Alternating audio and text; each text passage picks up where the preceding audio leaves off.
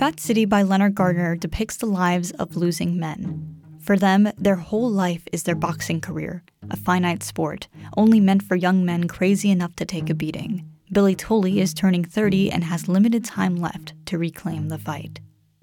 He felt the guilt of inaction, of simply waiting while his life went to waste. No one was worth the gift of his life. No one could possibly be worth that. It belonged to him alone, and he did not deserve it either, because he was letting it waste. It was getting away from him, and he made no effort to stop it. Welcome to episode 3 of Austin Bound, a podcast about reading from an Austin perspective. For today's episode, I talked to Dr. Tolga Ozyurtcu about sports and rivalries in fiction. Dr. O is a kinesiology professor at UT who teaches classes on sports in a sociocultural, historical, and ethical context. We talked about what makes a rivalry, how rivalries affect players and fans, one on one rivalries, and more. Here's that conversation. Today, we are talking about rivalries because we are in our football season, and I don't know too much about sports personally. I'm more of a reader than a athlete, but like any other Longhorn, sports is fun and rivalries are especially interesting because they're not quite competitors, they're not just enemies, and they're not friends, of course. So I wanted to know from you, what do you define a rivalry as? Oh, that's a really good question, and I and I like that you say there aren't they're not quite competitors. To be a sport, it has to be competitive, right? But competitors in sports aren't quite the same as competitors in business or in nature, right? McDonald's is trying to put Burger King out of business, but if we put Oklahoma out of business, that's not actually very good for us. We almost we need each other, right? But I think history, like you, you got to play a bunch of times, right? You can have a classic game between two teams, but that's a one off, right? So a certain amount of time, and I don't think I can give you a number like 10 years or 50 years or whatever, but it needs time to kind of marinate. And I think it also needs some amount of competitive balance. And then there's the part that we just kind of invent, right? And that's that identity piece that actually makes it interesting. Maybe if we're trying to make a formula, it's those three pieces, and they're not perfectly balanced, but longevity, some amount of competition or, or competitive balance, and and some sort of cultural hook that that brings it all together. Yeah, I definitely see that cultural hook, especially when it comes to UT's rivals. There are some innate similarities between us, and then some obvious differences. Another thing about sporting events, I guess, is that they are super engaging to be in. That's like the biggest draw, is that the excitement that happens in real time. So when we're thinking about this from a writing perspective, how can we replicate that excitement in fiction? Oh, wow. That's a really good question, right? I mean, because that's one of those unique things where sports and art don't totally overlap. I can read anytime. I don't have to sit over your shoulder while you're writing it, right? But even watching a recording of a game hours after it finished feels like it lost something. And that is even a big gap from seeing it happen live in person. Sports and fiction tends to kind of just be um, a lens for exploring greater human ideas and struggles and tension. But I think what a good writer can do is generate some of that immediacy and tension that you experience when watching a sports event uh, and get that onto the page. That may be a testament to those writers who can kind of do with words what you know athletes can do on the field in terms of that almost disassociative disassociative kind of experience of, of time and experience something happen in front of you.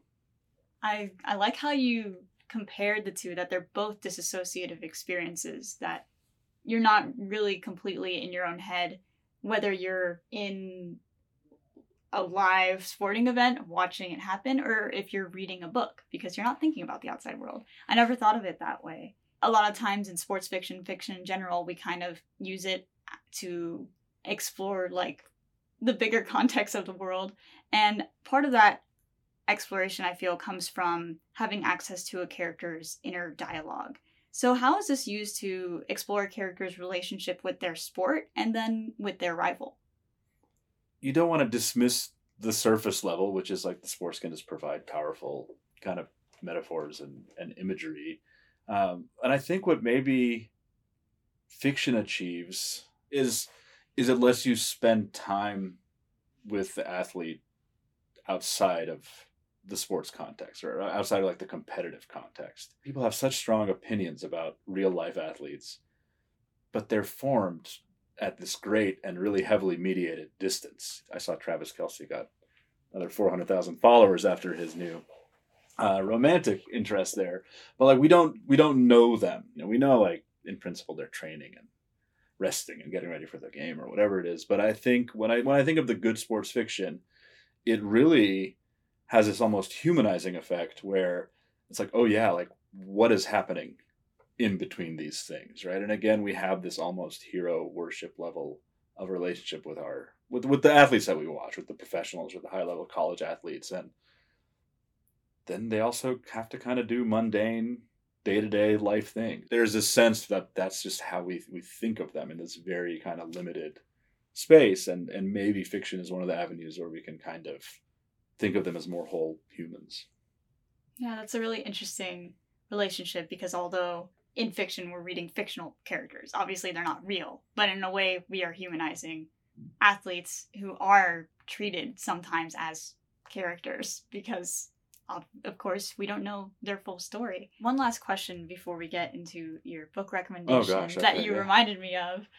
Um, so you mentioned that one-to-one rivalries can be very different when it comes to group rivalries. So I just wanted to ask, what change is there in the dynamic between like a team rivalry to a one-to-one rivalry?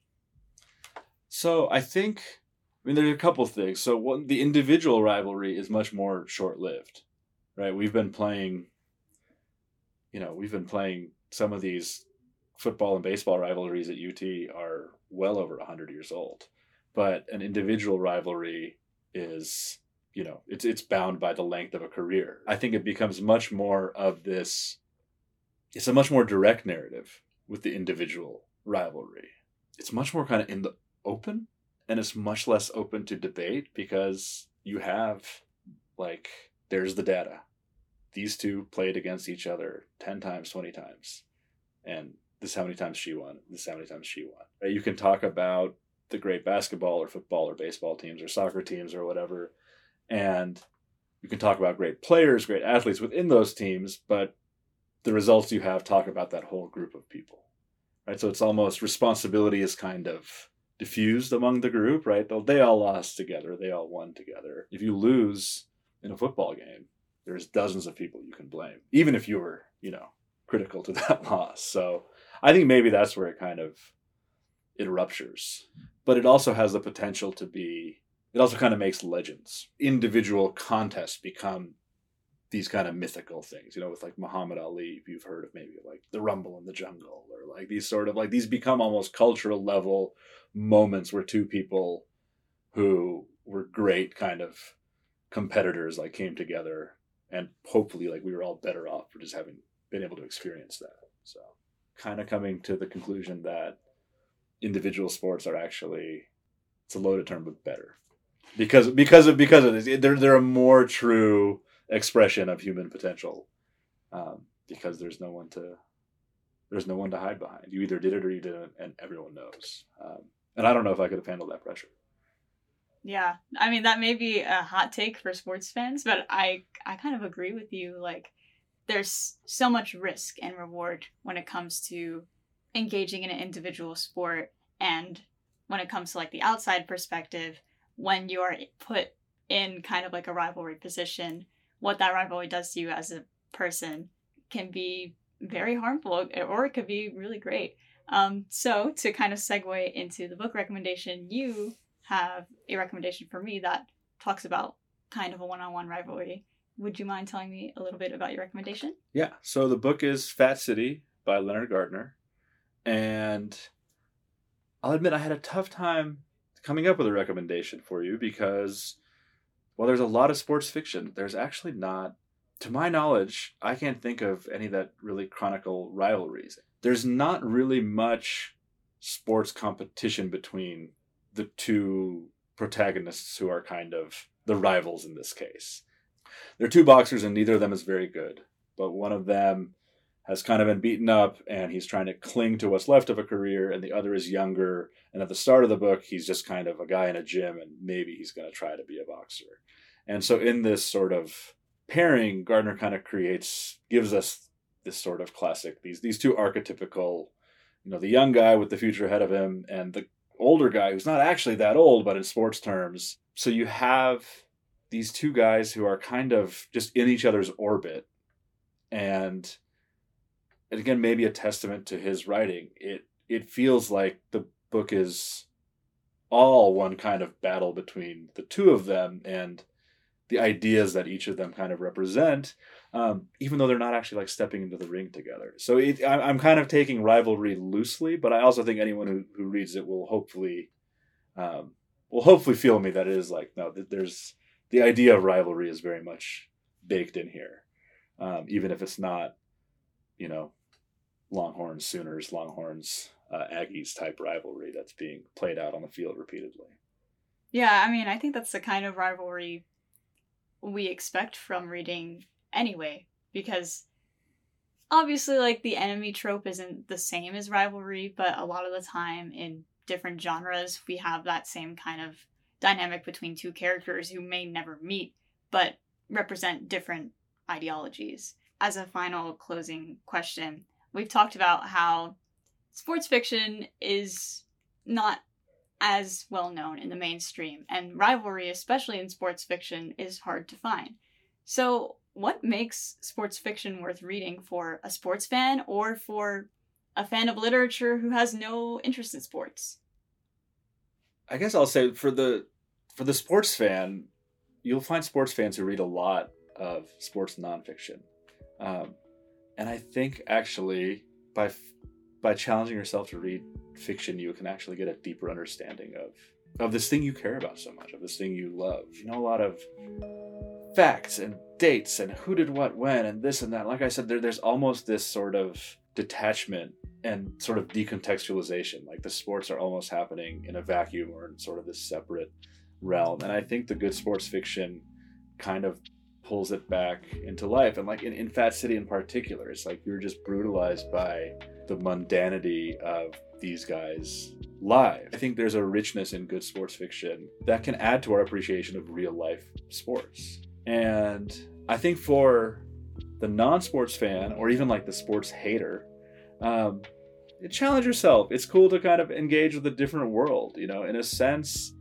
You know, I, I don't know how far I can take this, but it's like we read fantasy novels that exist in these kind of made up lands. And in a weird way, sports are less ambitious fantasy in real life. Yeah. Um, coming from a non sports fan, I can definitely see how people who aren't in that hemisphere can see it as something arbitrary or mundane. But there is always more depth to something that is mundane or something silly. There, so yeah. There is, right? And and I think to that like mundanity and arbitrariness like anyone who's like this is ridiculous. It's just a bunch of people running in circles or trying to put one object into another object like they're not wrong. But again it's like let's be a little kind to you know a couple billion people around the world who find a lot of value in this. To the sports nuts i'm going to say don't take your rivalries too seriously. And to the sports agnostics i'm going to say give it a chance because you might have more fun than you think. First things first, Dr. O is so right about the potency of imagery and metaphors you can get out of sports. The backdrop of boxing used to tell a story of two failing, desperate men meshed so perfectly with Fat City's themes. Boxing is a brutal sport. It's demanding, obsessive, and most of all, destructive. The boxers of Fat City destroy themselves for everything to come crashing down one way or another, whether that be suffering a major injury, spiraling after an unfulfilling victory, or simply aging out of one's prime. There are no winners in Fat City, just fighters. Billy Tully's and Ernie Munger's trainer Ruben Luna describes this perilous fight as fatalistic optimism, like finding a way to keep moving forward even if it kills you, these men are desperate and detestable as Ernie resigns himself to an indifferent marriage and Tully drinks himself to the brink. They search for solutions to their miserable lives and come up short every time, lost without love, yet built to last. They had succumbed to whatever in them was weakest, and often it was nothing he could even define, Gardner writes, as Luna reflects on failed boxers. They lost when they should have won and drifted away. They were all so vulnerable, their duration so desperately brief that all he could do was go on from one to the other in quest of that youth who had all that the others lacked. There was always someone who wanted to fight. Fat City is a bleak story about the aimless lives of failing boxers, but it is by no means without heart. There's nothing more human than persistence in the face of despair. I'll admit, the first chunk of sad mundanity this book dedicates itself to did not interest me, but pays off later as we witness Tully and Munger's struggle to take control of their lives. Leonard Gardner successfully conveys a universal experience through the lens of boxing, and it packs a serious punch.